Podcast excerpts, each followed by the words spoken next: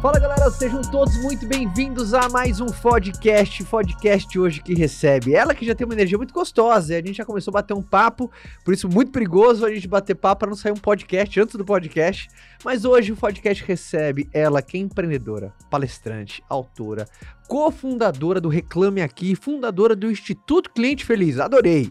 Eleita uma das 100 uh, empreendedoras de maior impacto na América Latina pela Bloomberg. Senhoras e senhores, vão receber do jeito que ela merece a nossa convidada, Gisele Paulo. Uma salva de palmas pra Gi. Ah, obrigada. Seja super bem-vinda ao podcast, Gi. Obrigada pelo convite. Que baita apresentação. Já comecei me encantando aqui. Que delícia. Se sentiu bem? A gente vindo. gosta dos nossos convidados se sentindo bem aqui pro Ah, bate-papo. muito. Desde quando eu cheguei aqui, todos me trataram muito bem. Muito obrigada. Não vai pro Reclame Aqui nossa equipe, né? Não. Vai pro elogio aqui. Vai. Vamos começar nesse gancho assim, né? Ah, é um milestone muito forte na sua carreira, né? Ter fundado, o, o cofundado o Reclame Aqui, que hoje ele tem uma função muito forte dentro do mercado, né? Tanto para instruir, tanto para dar segurança, tanto para alertar, quanto para ajudar o que o cliente tenha uma, uma experiência melhor, ou seja, ouvido. Mas enfim, para a gente começar a, a, a tua jornada, primeiro, como surgiu assim a ideia do, do Reclame Foi Aqui? uma dor. Foi uma dor, Foi. como é que foi assim? Você viu, nunca mais eu vou passar pelo que eu passei, as pessoas não. Como é que foi assim essa ideia de fundar o Reclame Aqui? Dizem que as, as maiores inovações nascem de uma insatisfação, né? Verdade. Inclusive, o, o João Apolinário, ele fala, né, que inovar é questionar aquilo que já existe. Perfeito. Então, o que, que aconteceu, né? Ah, eu já trabalhava com atendimento ao cliente há bastante tempo. Eu estava contando pro pessoal aqui antes. Meu primeiro, meu primeiro emprego foi numa empresa para atender um canal que chamava Fale com o Presidente. Ah, Só, chega, só chegavam as buchas, né? Sabe aquela que você fala assim, por onde que. uhum, Por onde tipo que uma eu ouvidoria, Aham. assim. né? Por onde que eu puxo o fio aqui da meada, porque não dava. É, e eu percebi que era tipo uma ouvidoria. E eu percebia que quando eu atendia bem o cliente, ele voltava e me elogiava pro meu chefe. Eu Uau. falei, ah, então Interessante. interessante, tem um caminho aqui, né? Mas aí eu comecei a atuar nessa área, gostei, né? Fui crescendo dentro da empresa e tal. E aí, quando eu era já head de marketing dessa empresa, eu conheci o Maurício, que foi quem teve a ideia do Reclame Aqui. Uhum. O Maurício, ele perdeu um voo da TAM. Né? E a Uhum. TAM, eu falo a TAM porque a TAM sabe disso, a gente já agradeceu a TAM por ela ter feito isso na nossa vida. Se não fosse aquele voo perdido, talvez não teria o impulso, né? A gente né? já foi lá agradecê-los pessoalmente. Aham. Mas ah, a- na época, né, era TAM, não era Latam. Ah, ela cancelou um voo dele vindo para São Paulo e ele perdeu uma baita oportunidade de negócio em São Paulo. E ele ficou muito pé da vida. E ele trabalhava fazendo site. Uhum. Naquela época do boom da, da- dos sites, Sim, né? Que tinha sim, sim. empresas só para construir sites. E ele trabalhava fazendo site e falou: Quer saber? Já que eu tô insatisfeito com a TAM, eu vou fazer um site para contar minha história para os meus amigos. E ele fez o site. Virou pro amigo dele e falou assim: Isso há quanto tempo atrás? 20, an- 20 anos atrás. Tá. Aí ele virou para um colega dele de trabalho e falou assim: Que nome que eu boto, hein? Aí o cara falou: Ah, bota reclame aqui, vê se tá livre aí esse domínio. Olhou, tava livre o domínio, botou reclame aqui e ficou, né? Mas ninguém imaginava que o reclame aqui ia se tornar o que ele se tornou. Aham. Ele ficou, esse site ficou ali com ele por alguns anos, né? Então, o Reclame Aqui como empresa, ele surgiu depois, Aham. né? Mas como plataforma, ele surgiu há mais de 20 anos. Uhum. Então ficou ali e tal, e ele deixou aquele negócio ali de lado, tocou o negócio dele, a empresa dele principal. E até que um dia o filho dele fez uma reclamação de do McDonald's. Hum. E aí o McDonald's ligou pro filho dele. Aí falou: opa, peraí. Tô aqui em Campo Grande, Mato Grosso do Sul, e eu consegui, né, é, chamar a atenção de uma grande companhia como o McDonald's. Acho que isso pode virar um negócio.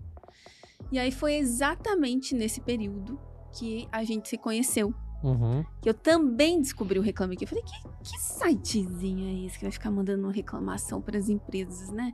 Deixa eu entender o que, que é isso. Eu tava lá na, na outra empresa, né, como head de marketing, queria entender o que tava rolando.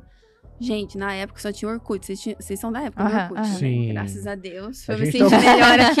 A gente já tá oxidado.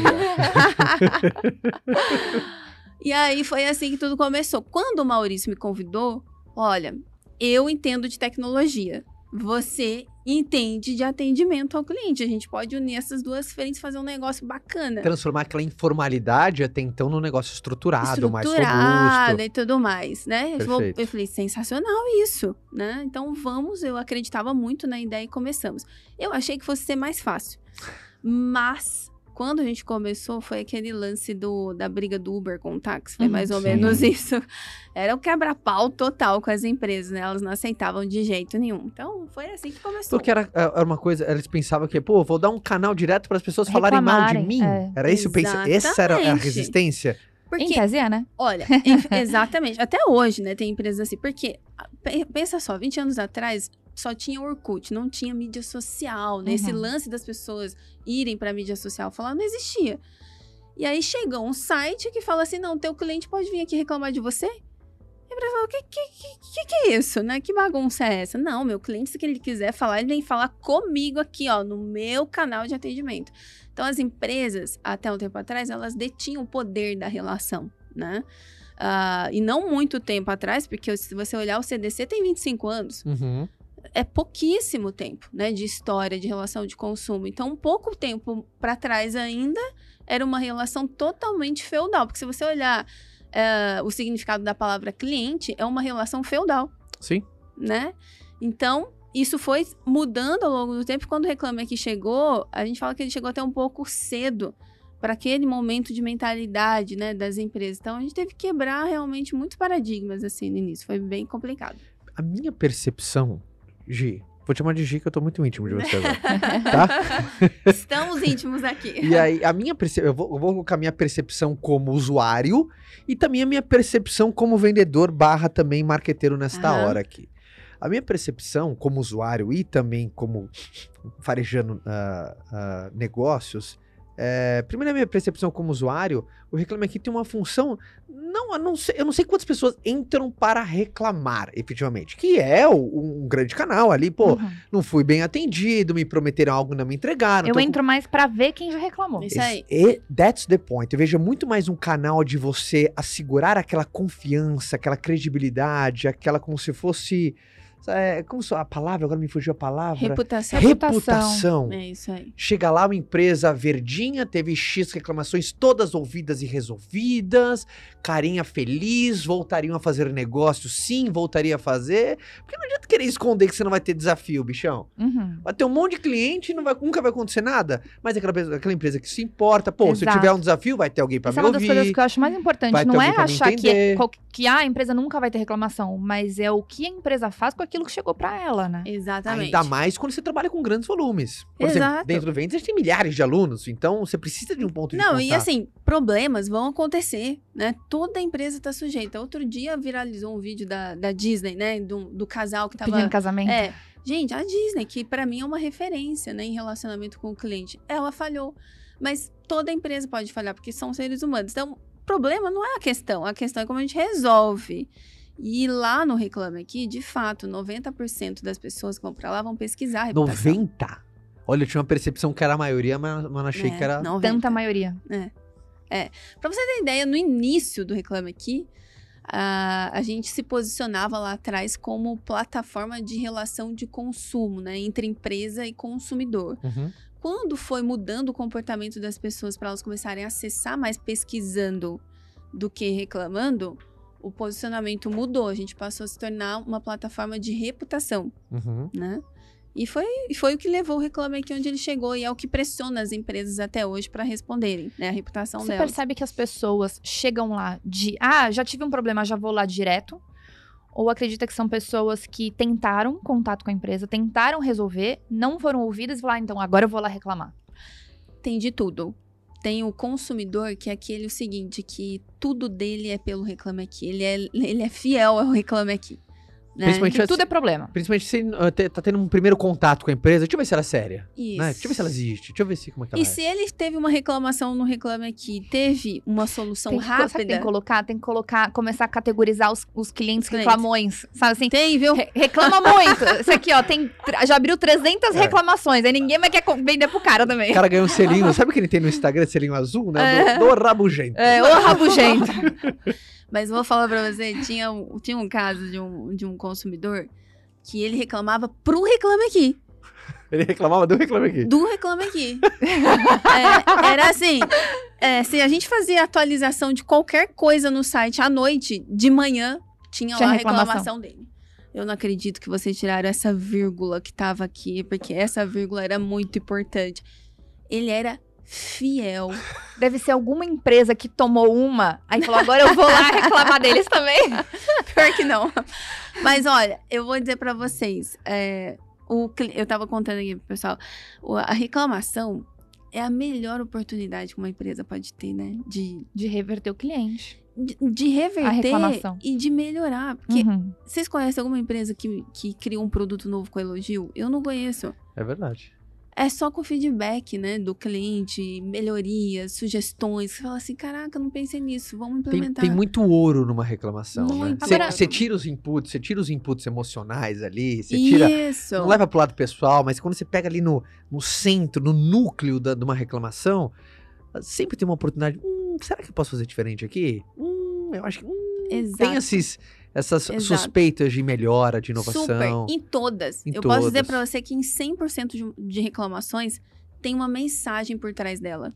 E o mais importante nem é o que tá na reclamação, é o que não está nela. É verdade. É o, é o sentimento por trás do cliente. Esses, esses dados, assim, lá, lá vou eu com a curiosidade, né? Eu não sei se a gente consegue quantificar as coisas, mas existe uma lógica no caos das reclamações, no sentido assim, se ela Fabi, 90% das reclamações é logística. Ou é defeito no produto, ou é simplesmente alguém não me respondeu, não me atendeu. Sabe assim? Ah, você fala no Reclame Aqui? Aham. Tem, o Reclame Aqui hoje tagueia tudo, né? Então, quando você vai fazer uma reclamação, ele já te pergunta do que, que você quer reclamar, sobre que assunto, que problema. De modo geral, se você olhar assim, eu, eu não tenho esses números hoje para te falar, mas de modo geral, quando você começa a ler das reclamações, você percebe que tem muita falta de informação. né? Então, se as empresas comunicassem mais com seus Tá. clientes, elas teriam menos reclamações. Porque não quer dizer que a reclamação é sempre f- ah, infundada ou se o cliente tem sempre razão ali no, no que ele Às está vezes dizendo. é só uma expectativa desalinhada. Exato.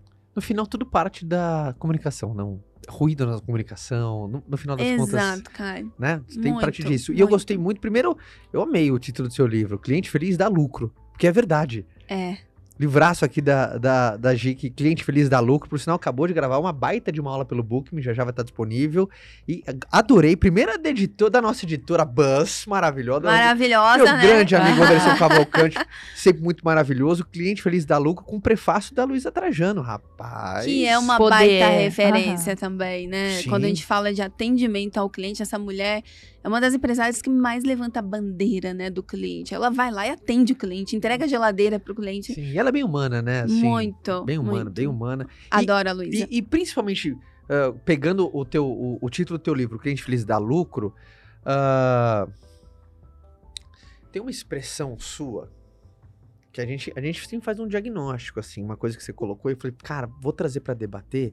Achei muito legal que você falou assim, cara, mais, mais perigoso do que o cliente que reclama é aquele que não fala nada. E eu queria, porque muita gente, por exemplo, tá ouvindo isso, não é óbvio ouvir isso. É uma coisa não óbvia, mas depois eu queria que você tirasse a cegueira por desatenção. Por que que, por que que você fala? Eu concordo, mas eu queria ver muito o teu ponto de vista. Pior do que o cliente que reclama é aquele que não diz nada. Cara, é, o que que acontece, né? O cliente que reclama. Imagina, imagina você, Fabi. Você tá numa correria danada do seu dia, né? Você tem um problema. Você para tudo que você tá fazendo pra fazer aquela reclamação de ligar pra resolver um problema. Você queria estar gastando seu tempo com outra coisa. Uhum, uhum. Não reclamando pra uma empresa. Então, o cliente que parou tudo que ele estava fazendo pra fazer uma reclamação é um cliente que se importa É com a sua empresa, no mínimo. Né? Ele tem um problema, ele se importa com a relação que ele está tendo com você, no mínimo. Então, isso já é algo para a gente preservar, já é algo para a gente valorizar. Agora, o pior cliente é aquele que não tá nem aí. Ele, vem, ele simplesmente deixa de comprar, vai embora e não te dá a oportunidade de saber porque ele foi embora.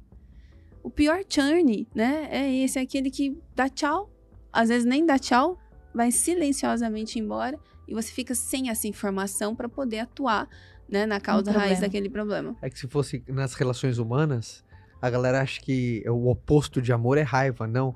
A raiva é o amor sentido ódio. É. né? É, é quando você tá com raiva A de alguém, indiferença. o oposto de amor é, de amor é Perfeito. indiferença. Quando você nem liga mais pra alguém, significa que acabou qualquer tipo de relação. Você não tem sentimento, Não né? tem sentimento nenhum. E essa indiferença, né? Pior que o cliente reclama é aquele que é indiferente pra você. Não tá mais nem aí, não quer saber mais de nada. Ele simplesmente te esqueceu. Nem reclamar ele vai. Ele nem quer gastar o tempo dele. Ele fala assim: não vale a pena eu, eu parar tudo que eu tô fazendo pra falar com essa empresa. Indiferente. Exatamente isso. Perfeito. E, e eu- você deve receber muito essa pergunta. Não sei se eu recebo demais essa pergunta. Cliente tem sempre razão? Ah. Você recebe muito é isso ou não? Você recebe muito Essa essa? é a de praxe. Muito, né? Muito. Primeiro, quem que inventou essa expressão? É muito Cara, antigo, né? é muita. anti- É porque tem um. Tem um. Acho que é uma loja nos Estados Unidos, né? Que ela cravou americano isso, é, né? Cravou isso numa pedra, colocou na frente da loja, né? O cliente sempre tem razão, né? Não sei se surgiu de lá, mas no Brasil, assim, não tem um lugar que eu vou que não me perguntam sobre isso. E aí, qual que é a, res- a resposta Uhum. da cofundadora Reclame Aqui, do Instituto Cliente Feliz? De quem já leu muita reclamação na vida. Agora o Brasil pegou. já viu muito cliente insatisfeito. É, E aí, qual que é a tua visão disso? Cara, eu vou dizer pra vocês dois. é, eu, eu acredito que o cliente tem razões. Mais importante que saber se o cliente tem razão ou não é entender as razões, o que está por trás de Uhum. uma manifestação, o que está por trás de um feedback, de uma reclamação. Porque, no final das contas, o que eu quero saber é como eu posso melhorar. Como eu posso melhorar o meu negócio a partir do feedback do cliente. Se ele tem razão ou não, eu vou ver depois. Se eu vou fazer aquilo que ele tá me pedindo ou não, eu vou ver depois. Mas fato é que se ele se importa comigo a ponto de vir me dar um feedback, eu tenho que valorizar isso. Então, sintetizadamente falando, o cliente ele tem razões, Não razão. não é razão. É, eu, eu gosto muito disso, porque quando você vai. é, aquela coisa, né? A grande sabedoria da vida, isso é Arit- Aristóteles. A grande sabedoria da vida é você encontrar o meio termo entre dois extremos.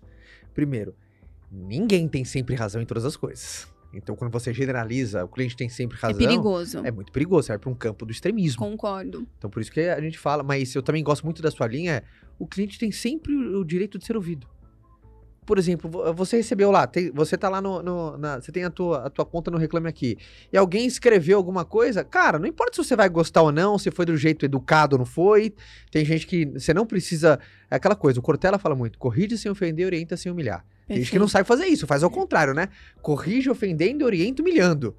Mas enfim, não vamos entrar nessa, nessa ótica, mas ah, ouvir, ler, é preciso, por quê?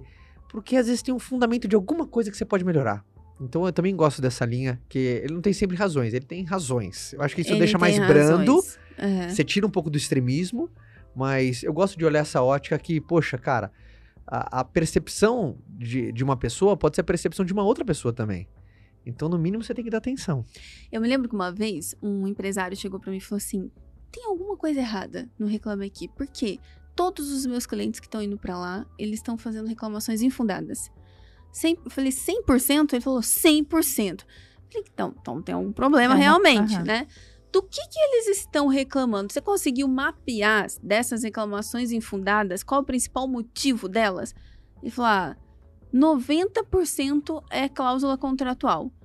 Eu falei, então tá aí. Você tem um problema para ser resolvido com suas cláusulas contratuais. Porque se 90% das pessoas não estão concordando com elas, tem algo que você precisa fazer. A, gente fala que é uma lombada mal pintada no seu processo. Tá todo mundo tropeçando nessa lombada. Uhum. Uma linhazinha pequenininha que ninguém tá Perfeito. olhando. Aquelas letras miúdas que... Às vezes tá lá, Às vezes tá lá. mas ninguém tá vendo. E aí depois Talvez precisa informar melhor, Sim. né? Então, gosto, então gosto muito. Eu acho muito importante a gente sempre ter a importância do atendimento, né? Eu falo, no final das contas, você pode vender exatamente a mesma coisa que o seu concorrente. O produto final é exatamente a mesma coisa. Mas a forma como você fez o seu cliente se sentir durante o processo da compra até aquilo chegar e ter a, a utilização daquilo é o que faz total É o que diferença. faz a diferença. E é onde a concordo. maioria das empresas se perdem, porque quanto mais você cresce, mais você se desenvolve, como é que a gente duplica o atendimento? Por quê? Porque ele é pessoal, é uma pessoa que tá fazendo. É, é um ser humano. É um ser humano que tá fazendo. E eu vou te falar, é, eu vejo que o maior erro das companhias Ah. é o seguinte: o cliente vê uma empresa como uma coisa só, né? Ele não vê caixinhas, ele não vê departamentos, ele vê um grupo de pessoas que estão trabalhando para servi-lo. Robôs. Para servi-los. né? Ele- Você vai lá e compra um celular. Você acredita que lá na Apple tem uma turma de pessoas, né? Uhum. trabalhando para te oferecer o melhor celular. Uma coisa só. No entanto, dentro das empresas, como que a gente enxerga? Um monte de caixinhas. Tem a caixinha do comercial, tem a caixinha do marketing, tem a caixinha do atendimento.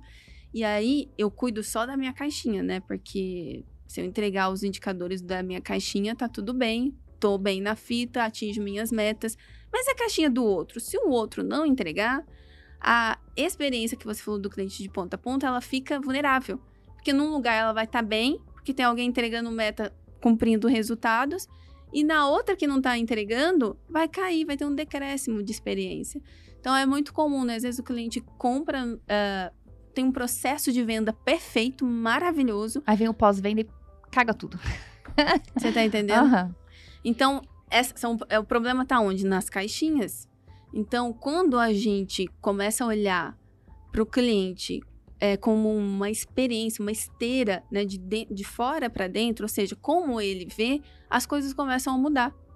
Eu vou dizer para vocês que hoje, eu acho que se vocês falarem para mim assim, qual é o maior problema das empresas não atenderem bem os clientes? São as caixinhas. Uhum. Por trás das caixinhas existem o quê? Os egos das pessoas É né, de um líder que não quer competir com o outro, que quer ser melhor que a outra área, ao invés da gente ser melhor como um todo para o cliente, né? Uhum. Você falando, eu, eu queria colocar 90% dos meus fornecedores da nossa obra do apartamento no Reclame Aqui. Nesse momento. Você pesquisou meu antes de pai. comprar. Ah. O... Tem uma. Uma. Uma. Tem gente que coloca marido no Reclame Aqui? Não, mas tem muita gente que queria, viu? Brincadeira, amor, te amo. Você ia colocar eu no reclame aqui? Às vezes. Mentira. eu ia estar lá assim, 100% dos problemas resolvidos. Aham, isso. Voltaria a Resolve, fazer sim, negócio. voltaria a fazer Voltaria a negócio. fazer negócio. E, e eu, eu gosto muito. A gente cai no mesmo golpe. Né?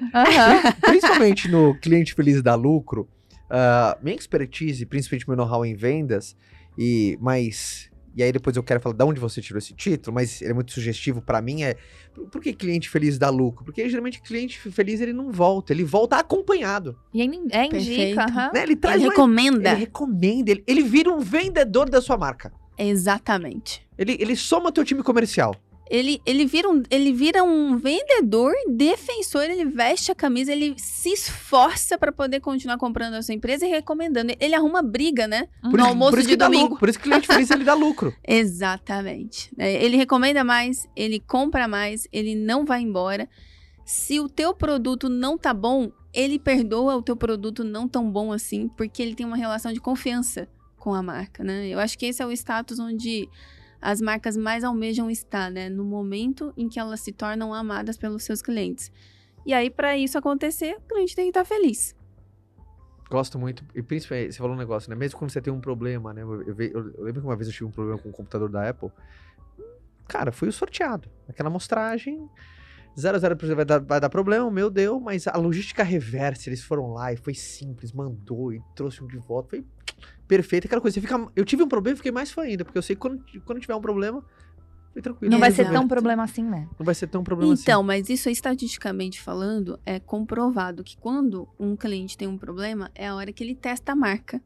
É o momento da verdade da marca. Se você passar nesse teste, aí você tem um cliente para sempre.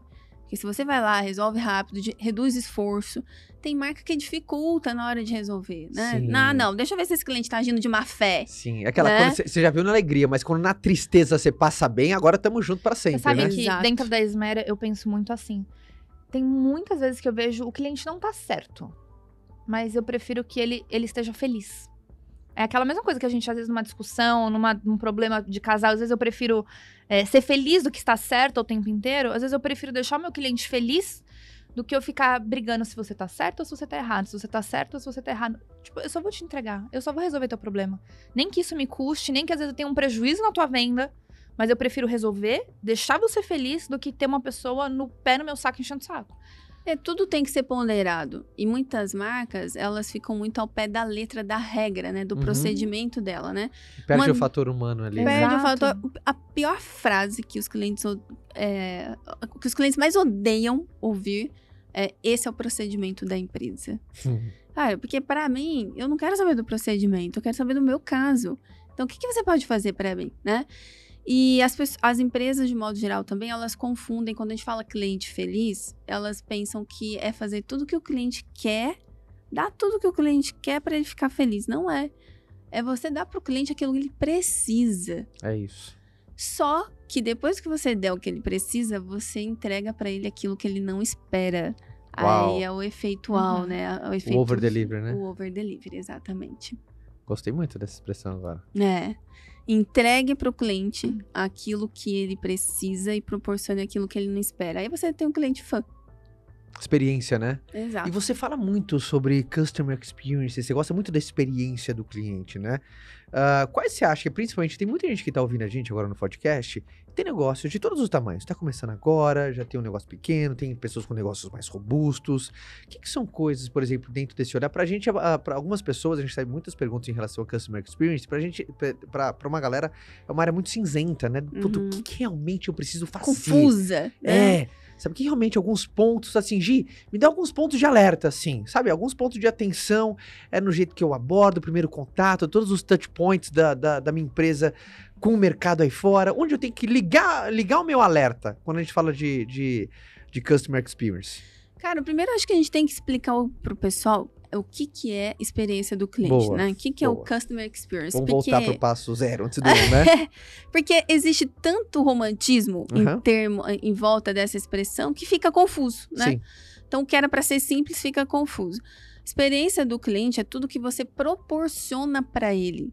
O como você faz esse cliente se sentir. Uhum. Como que a gente faz o cliente se sentir? Em cada etapa de contato dele conosco. Então, Uhum. quando ele pensa em comprar um produto da- de uma loja, ele que ele vai pesquisar no Google, que ele vai consultar site, que ele vai pesquisar no Reclame Aqui, que ele vai colocar no Waze para ir até a loja. Chegou na loja, tem valet, não tem, tem estacionamento, tem degrau para subir na loja. O cheiro da loja, como os vendedores recebem, tudo isso que a gente está falando aqui são etapas dessa jornada do cliente e que vai compor a experiência dele no final das contas, né? A soma de tudo isso. Então, se, se a gente entender que cada interação da marca com o cliente é um momento de experiência, eu posso fazer dessa interação uma, uma interação fantástica. Uhum. Só que não é sempre que a gente vai ter que encantar o cliente, porque ele também não, quer, não quer ser encantado toda hora, né? Senão a gente enjoa, né? Uhum. Encantamento é cerejinha do bolo. Sim. Então, tem momentos que você só quer ser é, atendido rápido, Uhum. ter uma eficiência, você quer a segunda via do boleto. Cara, você não quer falar com ninguém, você não quer que ninguém te encanta, você só quer o boleto. Ponto. Se tiver uma máquina que te entrega o boleto, Ali a praticidade vira um encanto, né? Exato. Né? Facilidade, rapidez, menos esforço para o cliente. Então, algumas dicas que a gente pode dar para quem está nos assistindo, nos ouvindo, que vão facilitar, que vai facilitar aí nesse processo de melhorar a experiência. Primeira coisa, perguntar para o cliente onde dói. Uhum. Que senão a gente fica aqui na suposição, achando, ah, o que eu posso melhorar? Aqui eu posso, aqui eu... Começa pela dor, para fazer o básico bem feito. Então, onde o cliente reclama, começa a ter plano de ação. O cliente reclama da fila. Ah, mas na fila, Gisele, não posso fazer nada. O que, que você pode fazer para deixar essa fila mais atrativa, né? O cliente sentir que ele tá Pensa perdendo menos Disney. tempo. O quanto que eles fazem. A gente pega filas de duas horas, mas tem tan- tanto entretenimento Tanta na fila interação. Que você não sente a fila. Mentira, a gente sente, mas Ele sente coloca um menos. pouco da, Sente menos, Sente. Ele coloca, um, ele coloca um pouco da atração na própria fila, tem uns personagens Aham. na fila. Isso. Aí você passa pra um lugar de interação, você pode apertar alguns botões na fila, então você sente que já tá no brinquedo. já tá, você já tá se divertindo ali. Então, ou seja, a sensação de perda de tempo na fila você não tem. Tem um restaurante que eu conto dele no meu livro, fica em Indaiatuba. Já conhece Indaiatuba? Já foi. Já. Já foi? Eu É do, lado, é do lado da minha cidade natal, Campinas. Campinas. Indaiatuba tem um restaurante é, que ele começou a ter um problema bom, que as pessoas começaram a gostar de ir nesse restaurante e começou a ter fila, né, para esperar a sua vez de, de entrar no restaurante. E aí, o que, que ele percebeu? Que ele podia encantar o cliente, porque esse é um problema bom, né? As pessoas estavam querendo ah, Uhum. eh, co- consumir no restaurante e no restaurante dele. Então ele começou a fazer o seguinte: todo mundo que ficava na fila, ele oferecia petisco, né? Os comes e bebes ali, e bebida, cerveja à vontade. Você não pagava na fila. Então, onde que as pessoas mais queriam estar? Na, Na fila. fila. Como é que tá a fila aí do restaurante? Tá Beleza. vazia. Ah, então não, Não, obrigado. não. Obrigado, eu não vou. Cara, eu achei isso genial. Eu perguntei pra ele assim, mas você gasta muito com, né, esse, esse, esse teu custo é alto na fila? Ele falou assim, é minha melhor propaganda.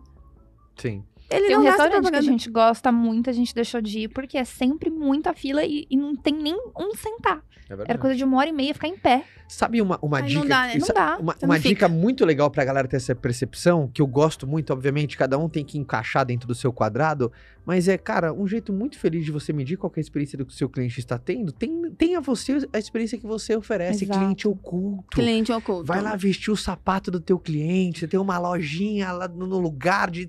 Vai lá, faz o cliente. Você vai ser o cliente, desde a da jornada, onde você para o carro, se se- se o estacionamento é fácil, ou você numa. Uma, um- você tem um e-commerce, vai lá, você pega o teu cartão de crédito, entra você lá no site de um, de um computador novo, vê como é que é a praticidade para comprar. Isso é maravilhoso. Sabe, fazer, maravilhoso, fazer o fazer esse cliente caminho. oculto, você coloca o sapato. E tem várias Exato. coisas que são pequenos cliente. detalhes, que óbvio que não é que você vai pagar, você coloca isso dentro do preço. Eu adoro essa sensação, mas a percepção do cliente é muito diferenciada. Então, por exemplo, eu vou num salão pra fazer o cabelo que eles me cobram pelo, pelo comprimento do meu cabelo e pela grossura. Eu não conheço alguém que tenha mais cabelo que eu, de grossura, e meu, meu cabelo tá na bunda. então eu pago uma conta Uma que fortuna. o Caio já nem olha mais, porque toda vez ele tinha, ele tinha um ataque cardíaco. Eu já deixei. Já não reclama mais disso. Não, reclama que quiser. Aí, eu, aí começaram a cobrar estacionamento. E não cobrava. E eu falei, puta merda. Olha o quanto eu gasto disso aqui. Aí vem me cobrar 10 reais de estacionamento. Aí eu dei um feedback. Nunca mais cobraram estacionamento. E eu falei assim, mas não é besteira, é percepção. Então, por exemplo, uma vez eu fui numa consulta médica. E foi uma fábula a consulta, uma fábula. E eu acho que quando você tem alguns diferenciais em relação ao mercado, principalmente em relação a valor, né? Então, pô, o mercado pratica X de consulta médica. Você pratica quatro vezes X o valor da consulta médica. É óbvio que você espera que a consulta seja diferenciada, mas você espera algumas coisas. E eu lembro, eu paguei 4x a consulta médica, cheguei e ainda paguei estacionamento. Aí você fala assim, não é a questão do pagar, eu não vou ficar mais pobre ou menos, né? Não é essa a diferença. Mas por que que não coloca 20 reais a mais no valor da minha consulta? Eu vou pagar o estacionamento do mesmo jeito. Mas a minha percepção é, nossa, que gentileza. Serviço completo. Que me serviço incrível. o- Aham. Vim, tive uma consulta espetacular do começo ao fim. Eu juro por Deus, eu saí bicuda de pagar o raio dos 20 reais do Ou estacionamento. nesse caso, não é nem colocando, não. É você vendo que o seu diferencial, a sua precificação tá no encantamento, numa No excelência, serviço completo. numa gata. gentileza. Por exemplo, dentro da Exato. Esmera. Vira- vira eu não uma gentileza cobro, eu não aquilo, cobro, não é? Eu não cobro frete, eu não cobro correio pra mandar minha Esmera. Aí você fala assim, pô, Fabi, mas comparado exatamente o valor, a pessoa comprou um negócio de 5 mil reais lá, eu vou cobrar 40 reais, 50 reais de frete? Não vou, de forma alguma. Isso não vai. Se a pessoa pagasse, não ia fazer a menor diferença pra ela ou pra mim. Mas imagina que delícia, toda vez você faz um checkoutzinho ali, ó. Frete grátis. O que você tá falando Delícia. tem muito a ver com esforço. Compra né? lá, gente, esmera. Frete grátis. Não, e é interessante isso, né? Você, Essa tá demais, né, cara? Essa- você aumenta o valor do produto, inclui o valor do frete, mas entrega o frete grátis e aí o cliente fica feliz, né? É, assim, é uma estratégia incrível. Mas o que, que a gente tá querendo dizer com isso? Esforço baixo. Uma pesquisa Esforço que baixo. foi feita em 2012 ah, com vários consumidores do mundo inteiro, identificou o quê? Que quanto maior o esforço do cliente, menor a chance dele voltar a comprar dessa empresa. Então, tudo que me dá trabalho, que me gera esforço, a fila que a gente falou, aí eu tenho que entrar no site para pegar a segunda via, aí eu tenho que mandar, eu tenho que ir lá assinar os documentos. Então, dica número dois para quem tá nos assistindo aí, que é melhorar a experiência: diminui o esforço, Boa. reduz burocracia, Adoro, adoro, diminui adoro, adoro. tempo adoro. do cliente. Tem gente que desconfia do cliente, aumenta a burocracia. 98% dos consumidores são de boa fé. e a gente faz processos e procedimentos dentro das empresas para os 2% de má fé. Quem paga a conta? Os, Os 98%. É, tudo é difícil e tu processo, por quê? Porque tem um cara lá, aí os outros E aí o de boa fé 99 paga. a burocracia e tempo e de- desafio. Gostei muito dessa E percepção. por que que os bancos Eu digitais, vou mandar esse exemplo, corte dessa sua fala pra alguns lugares. manda. Vou mandar. Só fica dica. indireta assim, ó. Por que, que os bancos digitais eles cresceram tão rapidamente? Porque eles reduziram a burocracia, Verdade. confiaram mais no cliente, reduziu o esforço. Imagina, né, você fazer tudo por um aplicativo, não se pensava nisso antes. Então, quando a gente reduz o esforço do cliente, a gente tem o cliente por mais tempo. Eu costumo falar assim, por que, que a gente ama a Netflix? Porque você já imaginou se todo mês você tivesse que ligar na Netflix para pedir segunda via do boleto? É verdade. Você ia ma- amaldiçoar a Netflix. E ela, né? ela provavelmente ia quebrar. Ela ia quebrar. Já tá possivelmente. desafiador nos últimos tempos, ia ficar mais ainda. É, ia ficar mais difícil ainda, né? É, ou então você tem que ligar assim, o Netflix. Eu não tô achando aqui a série que eu tava assistindo, né? Sumiu aqui. No... Esforço alto. Então, toda empresa que reduz esforço tem o cliente mais feliz. Experiência mais gostosa. Experiência Dica mais leve, dois. mais Você tá fluida, contra, né? Tem, alguma, tem mais alguma que vem na sua cabeça? Muito boa essas duas. Essas duas muito boas, hein? Vamos falar de mais duas? Olha, Bora. Bora falar de que mais é isso, duas. Vai ter, tá carregada aí. Manda, manda. Vai fazer serviço completo aqui, né? Boa. Entregar Ah, mais, né? entregar mais. Mas isso é ótimo, exatamente. porque tudo auxilia as pessoas a venderem mais. É isso, né? A Luísa Helena falou uma coisa que eu acho fantástica. Ela fala assim: quando a gente atende bem o cliente, a gente gera mais emprego. É Porque a gente vende mais, a gente aumenta o PIB do país, né? Quando a gente atende bem. Então, terceira dica que a gente pode dar aí pra quem tá nos acompanhando é ter um atendimento rápido e resolutivo. Cara, então, você vende alguma coisa, você tem que ter um telefone, ou um WhatsApp, ou um e-mail, ou qualquer coisa, né? Um sinal de fumaça, mas você tem que ter um canal pro cliente falar com você. E geralmente quem tem um problema tá precisando falar. Tá precisando falar, né? Uhum. Não bota robô pra falar com quem tá com problema, porque daí você vai ter um segundo problema. Só um parênteses, pra, só no, eu não esquecer isso, mas eu não quero interromper sua linha de raciocínio, é... é, não, termina, mas senão Tá, vou te levar tá. você pra um, um mundo de Nárnia aí, depois vai lá, termina, termina. Então, assim, vamos ter um atendimento rápido, fácil, né? Que eu consiga falar rapidamente. Cara, melhor referência que a gente tem hoje de atendimento rápido e fácil é da Amazon. Você não liga na Amazon, você coloca o seu número, a Amazon faz um callback pro seu telefone. Quando toca o, seu, o teu telefone, tem uma atendente esperando você para falar com você.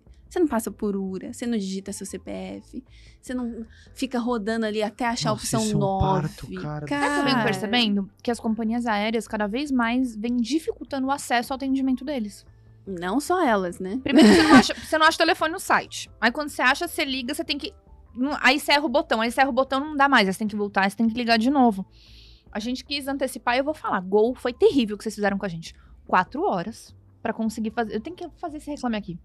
Bota, Quatro bota lá. horas de atendimento no telefone Ah, pra é. resolver antecipar uma passagem. Bizarro, bizarro. Então agora você imagina, teu esforço altíssimo pra resolver esse problema. Quando falar o nome dessa companhia pra você, Arrepio. é Arrepio. isso. Eu gosto de Uhum. voar, É que não é você que liga. é verdade. você só senta a bunda na cadeira.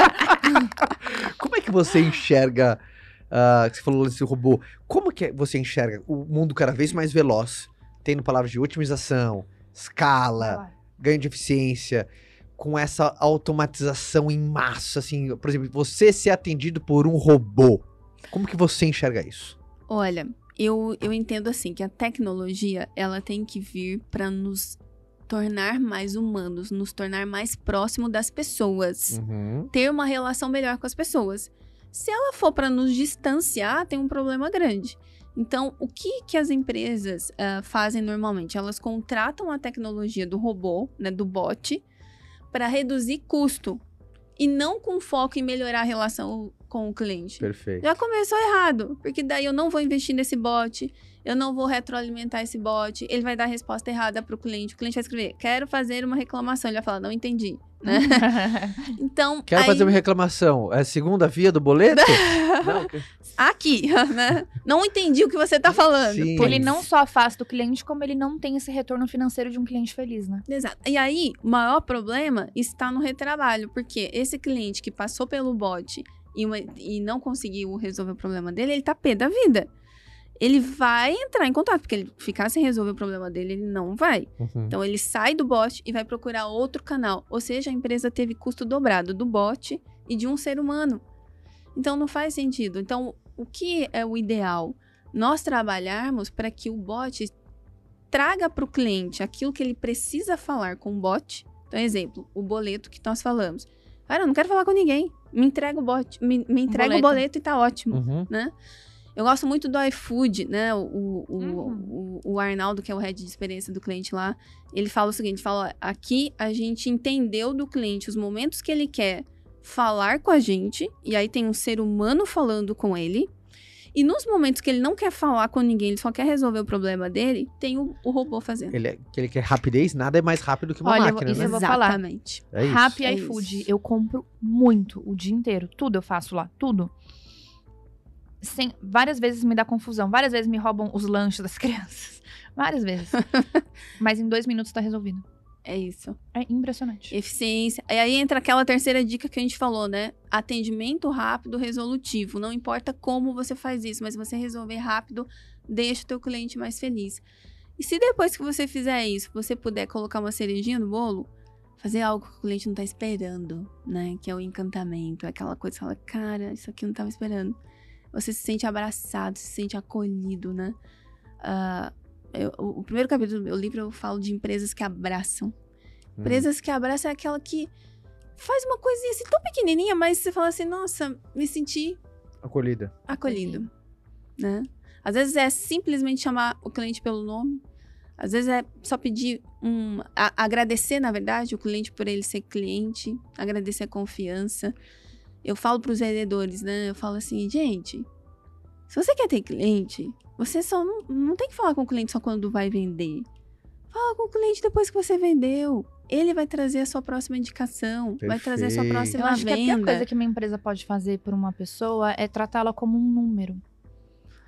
Eu falei pro Caio agora, a gente decidiu fazer uma mudança lá em algumas coisas dentro de casa e eu sinalizei que eu não ficaria mais com um determinado fornecedor que eu tenho. Mas assim, eu estava com esse fornecedor há quanto tempo? Ah, não sei. Sei lá, quatro anos seguidos. E uma fortuna, porque era mensal, nananã. Por alguns motivos a gente acha que não fazia mais sentido, a gente sinalizou. Mas não veio uma pergunta, assim. Aconteceu alguma coisa? Aquela do indiferença, não sei o quê. Hum. Podemos conversar? Tem alguma coisa que eu posso reverter? Zero. Ou seja, perdeu você, Não, e trata como um número. Tudo bem, é só mais um número. Tira- sabe, sai o número. E eu falei, agora que eu não volto mais mesmo. E ainda falo. A gente fala isso muito no Vente, por exemplo, que primeiro, o maior erro da galera em pós-venda é, é que no- 90% da galera que erra em pós-venda é porque não tem um pós-venda estruturado. Ele tem Perfeito. estrutura até vender, depois que vendeu. Por isso que, até- às vezes, que qual que é o efeito colateral no mundo real, isso pra gente? É aquela empresa que trata super bem naquele processo de namoro, tá negociando e tal, e depois que compra, Aham. É Muda. isso. sumiu. parece que é outra empresa, mas não fala mais com você, a atenção não é mais a mesma. Eu falo, nossa, era legal, agora não é. Mas o que aconteceu? Porque não tem esse- essa estruturação depois que você passa o cartão, manda o Pix, eh, deposita o dinheiro, compra, dá ok no pedido. Parece que acabou ali, né? Parece você que tá acabou ali. começando e pra ela acabou. Por isso, é só um número. Exato. Ela só quer o número Faltou da a venda. etapa da entrega. Que pra você vai começar a sua experiência de entrega a partir dali, pra pessoa acabou a experiência de compra. Acabou na compra, pra você ainda tem etapa da entrega. Então fica esse- essa disfunção. Mas falou uma coisa muito legal agora, que muita gente acha perda de tempo falar com o cliente e não oferecer nada. Não fazer nenhum call to action, não vender É. nada. Se relacionar. Cara, vender vínculo, vai se relacionar. Eu acho, eu acho fundamental, fundamental. Quando você. Eu, eu falo muito pro time aqui. É importante a gente aprender a sempre escalar as coisas que são menos escaláveis. O que, que são menos escaláveis? Dar um bom dia, É o detalhe. é o É o detalhinho. detalhe. o arrozinho, o arroz com feijão bem feito. Bem feito. Então isso E, e- resolve e- muita e coisa. se você escalar isso, é o que ninguém tá fazendo, porque não é escalável. É verdade. Então, quando você faz, já se diferencia no Uhum. mercado, né? Eu, eu, eu, eu vi tantas empresas, gente, assim, perdendo clientes, aumentando churn, né? aumentando cancelamento, simplesmente porque não tinha esse detalhe, não olhava para essas coisas tão simples. Você pega, por exemplo, a gente não tá falando de pequena empresa também, não. A gente pega grandes empresas, concessionária, né? Montadora de veículos. Você vai lá, né? Processo maravilhoso da venda e a primeira revisão. Como é que é? Hum. Então, quando a gente olha a jornada do cliente de, de, de, de fora para dentro, de maneira estruturada, você vê que para o cliente é uma coisa só, né? Então, o momento da venda é importante, a entrega do carro é importante. E a primeira revisão é muito importante, tanto quanto a venda. Então, a gente tem que mapear essa primeira revisão, fazer uma experiência incrível, deixar esse cliente encantado, sair de boca aberta, porque é isso que vai fazer ele comprar de novo com a gente. É como se fosse a primeira vez que vamos sair juntos, né? Exato, né? E esse lance da venda que você trouxe é muito verdade. Eu no Reclame Aqui, a gente lidava com venda B2B, né? Sim. Então, o time de vendas respondia para mim. Nós tínhamos uma equipe interessante lá de ah, algum. A gente, a gente estruturou, né, máquina de vendas. Então, a gente tinha eh, vendas enterprise, vendas para pequenas e médias empresas. Eu vou falar para você. Uma coisa que eu vi nesses últimos 10 anos é que a gente não vende para uma empresa, você vende para outra pessoa. né? Exato. É, então, é uma pessoa comprando de outra pessoa. Se a gente não falar de relacionamento aqui, é Na verdade, no final- acho que é, é, no final uma é, frase- tudo P2P. É, é people to people. Person Perfeito. to person. No final é sempre uma pessoa vendendo para uma outra pessoa. Mas eu acho que é o que mais você fala, que é a questão do se importar. É de fato você realmente se importar. É óbvio que aquele número é importante, é óbvio que aquela venda é importante, é óbvio que aquele número pra dentro do seu negócio é importante. Mas você de fato se importar com quem tá do outro lado, com quem tá sentado do outro lado da mesa. Isso, É isso. isso. é uma coisa que a gente bate porque, principalmente, a gente, de uma, dentro de uma unidade nossa que eu vendo, que a gente ensina as pessoas o processo de vendas, é uma coisa que eu deixo, eu sempre faço esse disclaimer muito rápido, assim, falando, principalmente quando são as minhas aulas. Falo assim, turma, eu posso te ensinar tudo, menos se importar. Perfeito. Se importar e é, é contigo. Uhum. Como que eu vou. Uma aula prática de se importa. É muito mais os seus princípios, os seus valores, o quanto realmente você quer fazer a diferença, o quanto você acredita. Se você não acredita naquilo que você faz, naturalmente você se importa um pouco menos com o que você tá fazendo. Porque se nem você acredita, imagina a sua dedicação em cima daquilo. Não vai, não vai dar Não certo, vai. não vai dar bom. Mas eu tenho uma pergunta interessante. Existe alguma relação, alguma correlação entre reclamação e satisfação do cliente? Ou não tem isso direto? Assim, Insatisfação, satisfação. é, por exemplo, quanto mais reclamação significa que a empresa é menos ou, ou não tem essa, essa não, ligação direta? Não tem uma relação direta. É claro que empresas, Porque né? tem empresas com muitas reclamações e uma nota muito boa. Sim. Eu reclamo aqui não é, né? Não sei. Não. A quantidade não está relacionada à satisfação. Por quê? Quanto mais você vende, Maior a chance de, das reclamações. mais dificuldades você vai ter ali. Por exemplo, login senha, né? Por exemplo, um curso. Quanto mais você vende, mais problemas você vai ter de login senha, Sim, é e-mail que foi para spam, etc, etc. Então, isso é normal. O mais importante é quando a gente lida com a situação bem, né? Por isso que no próprio Reclame Aqui, o que conta não é a quantidade, é o quanto você resolve bem o problema. E quando a gente leva isso para dentro da empresa, né? Olhando o perfil das pessoas, né? ah, se você tá bem, se você não tá bem, isso, isso influencia muito. Eu, eu, gosto de falar, eu gosto de acreditar, e eu falo disso também, que o colaborador feliz, ele dá lucro. Verdade. Então, se a gente não tiver pessoas que gostam de gente lidando com gente, já cometemos o primeiro grande erro da relação, né? Uhum. Segundo grande erro, se a gente não treinar essas pessoas, se não tratá-las bem. Boa. É, se eu quero que o meu cliente fique feliz, primeiro eu tenho que deixar o meu colaborador feliz. Seu Uhum. colaborador, na real, seu primeiro cliente. Meu primeiro cliente, né? Se ele não acreditar na missão, no produto, nos valores, no caminho, na avenida de crescimento, no propósito, Não, até o ambiente que você proporciona pra pessoa n- trabalhar. A conta não fecha, Caio. fecha. Não fecha. Se você não tratar bem as pessoas, elas não vão tratar bem os seus clientes. Eu lembro uma vez, tava numa empresa, eu Hum. fiquei chocada. Eu vi essa cena, né? Das pessoas saindo para comprar água. Porque elas não tinham água para tomar dentro da empresa. sério. A água estava contaminada. Caraca. como é que você fala para essa pessoa encantar o cliente na linha? Não tem como. Ela não, ela não dá aquilo que ela não tem. Então, se a gente não tratar bem, desde o bem-estar, né, o cuidado dessas pessoas, tem uma mesa decente para trabalhar, uma cadeira decente. Se ela senta numa cadeira que dá dor nas costas nela o dia inteiro, na hora que o cliente chiar com ela a primeira vez, Vai ela- tomar de volta. ela não vai ter essa paciência para falar com o cliente, né? Então, a gente tem que nutrir essas relações, a gente tem que nutrir esses seres humanos. Ah, o primeiro cliente da vida é a gente mesmo, a gente tem que estar bem. E depois os nossos colaboradores. Porque se eles não estiverem bem, a gente não vai conseguir fazer essa roda girar dentro de uma empresa, o cliente não vai ficar feliz e tudo mais, né? E eu acho que também uma coisa importante, confiar no colaborador. Assim como a gente falou aqui que a gente tem que confiar no cliente, confiar no colaborador é tão importante quanto, sabe, aquela relação de chefe, o que você tá fazendo? Não, já Sim, começou? sim. Não, o que você tá... Cara, isso não roda, né? É, quando eu atendi o canal Fale com o Presidente, vou contar uma história pra vocês. Ah, é, Você deve ter vindo boas nessas, Vixe, né? tenho muitas. É, quando eu atendi esse canal Fale com o Presidente, chegou uma reclamação de uma, de uma mulher que ela tinha passado por todos os canais de atendimento e não deu certo. Aí ela chegou no presidente. E só um parêntese, quando que você levava pro presidente? Ele recebia todas. Ah, ele recebia todas? Eu, ele recebia e eu recebia cópia. Porque ia pra ele. Você não fazia nenhum filtro. Não. Se você tomava, ele tomava também. E tu- os dois juntos. Tá bom. Né? Gosto. E a- é super transparente. E tinha casos que ele falava assim: não, esse daqui você pode deixar que eu respondo. Uau, boa. Ele falava. Presidente raiz. Presidente, presidente Sim. raiz. E aí, essa mulher falou que já tinha passado em todos os lugares, já tinha ido na filial, já tinha falado. Ah, e chegou no presidente. Eu liguei pra ela. Eu fiquei mais ou menos uns 45 minutos com ela no telefone. E conversei, conversei. No final, a mulher tava feliz.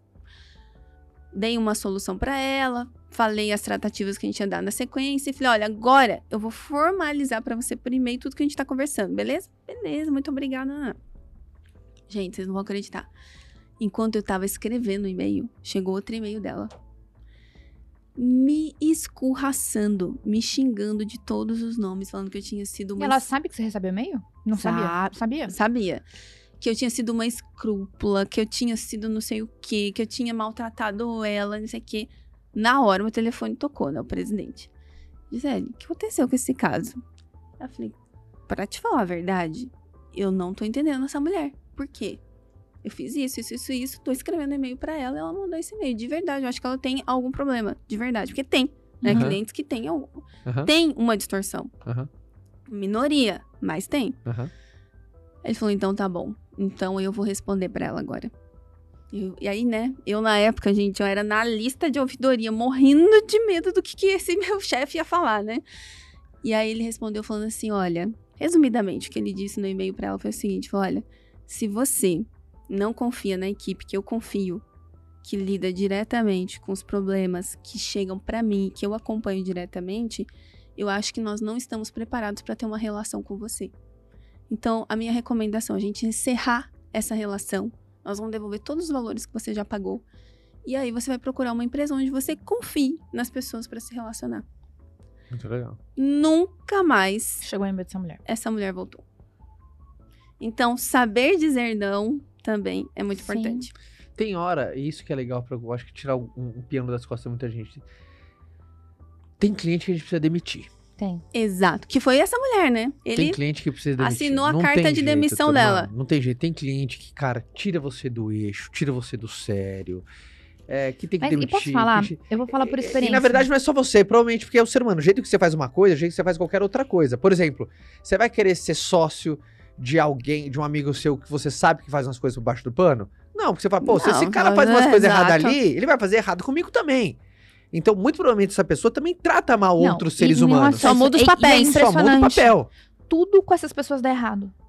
Absolutamente tudo. Exatamente. Tudo, tudo. É assim, quando a pessoa já começa comprando, reclamando, é assim, até o, parece que tudo é, vem a energia da pessoa despejada na- naquilo que ela Eu tá comprando, acredito vai nisso, dando viu? problema até o final, até o é impressionante. tudo dá Impressionante. errado. Tudo dá errado. Tudo Não, dá e, errado. e às vezes, e às vezes até um favor que você faz pro próprio cliente, você demitir ele. É, é. Você sabe que eu tenho um cliente é, que eu, de- eu demiti essa cliente. Por quê? Mas é muito importante falar isso, porque tem gente que tá, cara, É. e você tá carregando uma geladeira nas Não, não costas por faça alguém que tá te fazendo mal, Não uma relação isso. comercial que é aquela relação comercial que, cara, às vezes esse entre aspas, esse lucro que você tá tendo não, tá tendo, paga vale a tua a pena, sanidade, não não, paga. paga. o teu sono, não paga a tua tranquilidade, não paga, sabe, o teu bem-estar físico, Perfeito, emocional. Caio. Eu acho Eu- muito importante falar isso, Eu cara. acho que é importante a gente tirar esse peso, assim, Sim. né? Porque a gente fala de cliente feliz, cliente feliz, mas espera, né? É, tem que ser uma coisa saudável, né? Tem que ser feliz para todo mundo. tem que ser uma relação ganha-ganha, né? Esse, esse feliz tem que ser bom para todo mundo. Então, em alguns momentos, os clientes precisam, né? Ter um basta. É, Só que um, um maior diferencial está em como você faz esse basta. verdade. Tem que ser um basta elegante, né? Tem que ser um não com elegância, com respeito, explicando o porquê.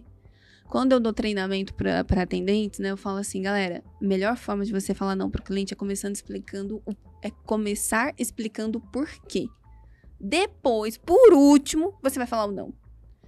Então, explica o processo. Por que, que você não vai conseguir chegar lá? E aí, no final, você fala assim: por conta disso, não conseguimos atender o teu pedido, né? Eu tenho uma cliente que ela comprou o software na época que nós vendíamos um CRM e ela achou que esse CRM ia entregar um resultado para ela. E a gente tentou de todas as formas mesmo compor ali uma, uma funcionalidades tal para entregar aquele resultado que ela esperava. Mas chegou um momento que estava muito longe, né? Ela estava indo para a esquerda e o software, o desenvolvimento do software estava indo para a direita. A gente percebeu que não ia, não ia nunca deixar essa cliente feliz. Então, eu fui muito transparente com ela. Falei, olha, nós falhamos, a gente vendeu para você uma coisa que não deveria, né? A gente achou que poderia te atender, trazendo recursos, funcionalidades, não tá legal. Então, vamos ficar bem? Você vai encontrar uma plataforma que vai te atender. Nós vamos seguir com, o, com outro direcionamento desse CRM. Vamos devolver todo, É tudo que você pagou. honesto. É honesto. Sabe o que aconteceu com essa cliente? Para todo lugar que ela ia, ela me indicava. O cliente que eu demiti, porque eu fui honesta, eu fui transparente. Não adianta querer carregar um, piano nas costas sem compartilhar com o cliente. É, e quando você fala a verdade, às vezes você não colocando. Porque tem muita gente que demite o cliente colocando toda a culpa nele. Nele, exato. E aí, cara, quem gosta de levar toda a culpa pra casa? Ninguém. Ninguém gosta de levar toda a culpa pra casa. Ó, Exato. eu não vou te atender porque você é assim, você é assado, você é isso, você é aquilo, e nós aqui não.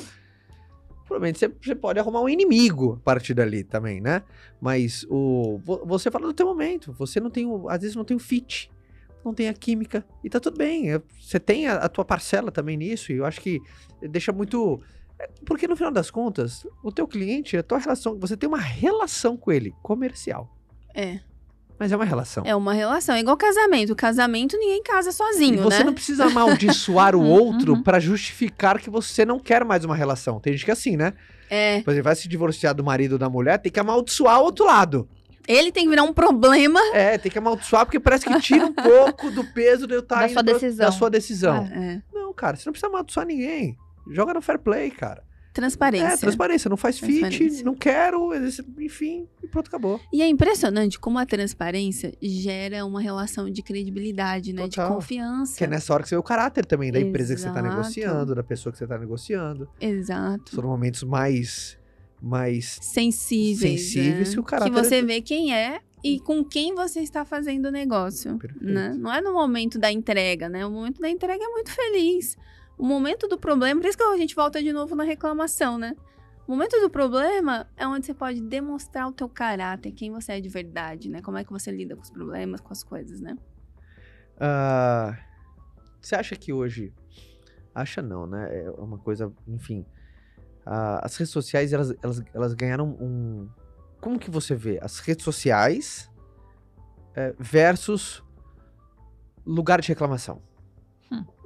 Porque tem muita gente que a, a- mídia, a mídia social da empresa virou reclame aqui ali. É. E como que lidar com isso daí? Com você tem que ensinar o lugar certo, porque sabe, existe lugar pra gente conversar sobre algumas coisas, existe lugar pra conversar sobre outras coisas. Como principalmente pra quem tem negócios que se posicionam de maneira online, como ah, educar o cliente a falar, estou aqui, mas saber, ó, não é aqui que você tem que falar isso aqui, é em outro lugar. Conseguiu pegar um pouco dessa ah, minha peguei. pergunta? É, primeiro, você tem que estruturar um processo para aquilo que você não consegue controlar. Tá. Porque embora a gente possa combinar o jogo com o cliente, vai ter cliente que vai furar esse jogo. Aham, Quando ele furar, você precisa ter um processo para atender esse que for direto lá. aham. E você pode combinar um jogo com o cliente. Então, por exemplo, mídia social, né? Você pega ali o Instagram, o Facebook, você pode combinar um jogo. O horário que você atende, ah, em, que, em que lugar você atende, se é no direct, se é no comentário, né? Você pode estabelecer uma política de atendimento e colocar isso exposto. Eu, eu recomendo isso É para as marcas. é educar o cliente, né? Educação, falou tudo. Então, o, o combinado nunca sai caro. Combina o jogo com o teu cliente. Ó, eu atendo aqui, mas funciona assim, né?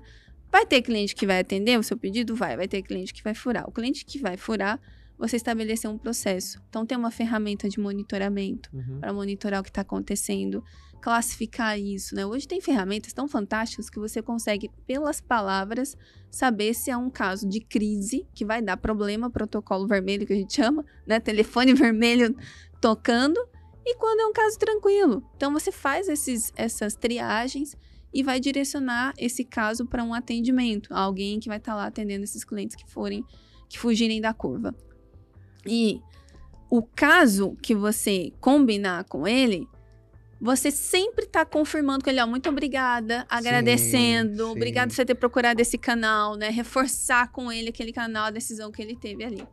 E, e eu acho que uma contribuição que eu posso dar com a galera que, enfim, que nossa expertise também, quanto mais. Sim, no Vende funciona muito isso. A gente trabalha com muito volume, assim, muitos alunos. Mas quanto mais fácil e acessível for o canal de comunicação, menos ele vai ficar gritando socorro por todos os cantos. Exato. Então, quando você tem um canal claro de comunicação, você tem um canal fácil, você tem um canal acessível, não precisa ficar gritando em todos os lugares. Que se o teu cliente ele, ele manda um e-mail para você, manda nas redes sociais, manda no lugar, manda no lugar, é porque você não tem eficiência ou não é claro. Ou então você Ou ser- porque o cliente é doido mesmo, às vezes. Sim, mas na grande maioria dos casos tem gente que usa Ah, mídia também social faz, a porque não maioria- sabe onde ir. Exato, a maioria só quer Exato. resolver um problema. É, o cara não sabe onde ir, pô. É, todo mundo usa Instagram, todo mundo tem Instagram, tá ali, tá fácil, vou lá e uso aqui o canal. É. Então também é E esse quanto canal. mais você demora para responder, mais ele pula. Isso. Então, se você conseguir reduzir o a resposta para o menor tempo possível, menos recontato você vai ter desse cliente em outros canais. Né? Que é aquela clássica, às vezes uma, uma reclamação tá em oito lugares diferentes. Por exemplo, Muito. Nossa, é Acontece lugar- isso não, demais. É a mesma pessoa em oito novos lugares. Eu tenho uma história de um, de, uma, de um caso que viralizou nas mídias sociais. A cliente tinha ido pro Reclame Aqui e ela tinha ido pro Facebook na época. No Facebook era um shampoo. Ela tinha lavado o cabelo dela com shampoo. Uhum. E aí ela tirou foto do cabelo dela todo na mão dela. Diz que o shampoo fez o assim? cabelo dela todo cair.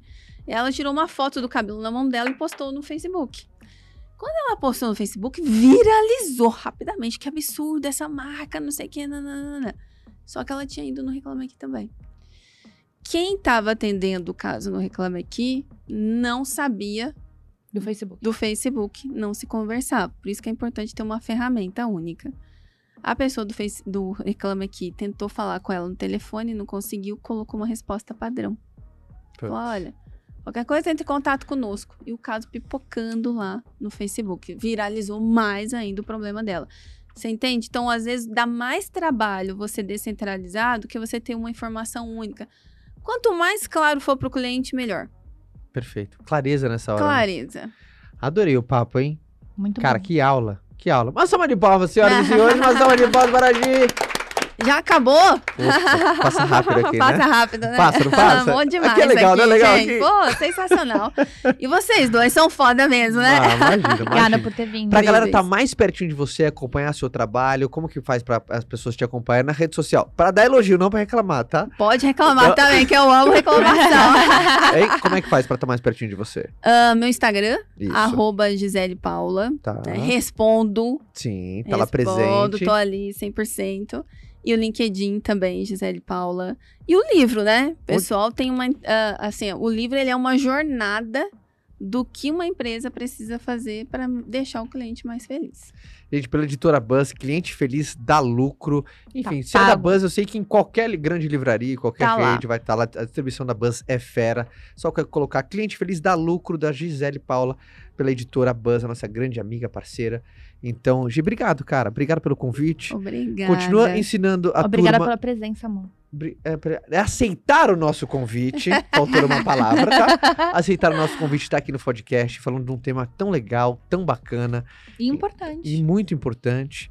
Ah, então, continue sempre brilhando, ajudando esse Brasilzão a ter gente feliz, gente satisfeita, aí. gente contente. Obrigada. E ajudar as pessoas do outro lado a fazerem clientes mais felizes, que dá muito lucro. É um dever social. Exatamente, gerar mais emprego, mais vendas, mais PIB para o Brasil, né? Fazer esse país crescer Isso aí. através do cliente feliz, né? Gente, muito obrigada, adorei A estar aqui que com agradece. vocês. E uma honra e que a gente siga aqui, né? Vamos Com essa missão. Vambora. Vambora. Turma, lembrando que o podcast é sempre segunda-feira, no comecinho da manhã, às seis da manhã. Ah, e no nosso YouTube, sempre ao meio-dia. O episódio ah, aqui, eh, você consegue ver as imagens, você consegue ver os cortes, você consegue ver a rainha comendo Ai, aqui, gente. que ela não para de comer. Você consegue ver. Vocês marcam, vocês marcam você gosta. na hora Você- do meu lanche qualquer tarde, lugar, qualquer hora você está comendo, porque você é mulher que você precisa de energia, você tem É, muita energia, são- você sabe disso. Mas muitos- muitas calorias por E dia treino. compartilha esse, esse podcast no teu grupo de WhatsApp, de família, de trabalho, ah, porque ah, tem conteúdos valiosíssimos aqui, tá bom? E não esqueça, não esqueça não, lembre de vir avaliar a gente, né, gente? Vem aqui, cinco estrelinhas, a gente fica muito agradecido. Dá o feedback. Dá o feedback. É Mas a gente só aceita cinco estrelas. Gente, uma boa semana pra você, fica com Deus e tchau! Valeu.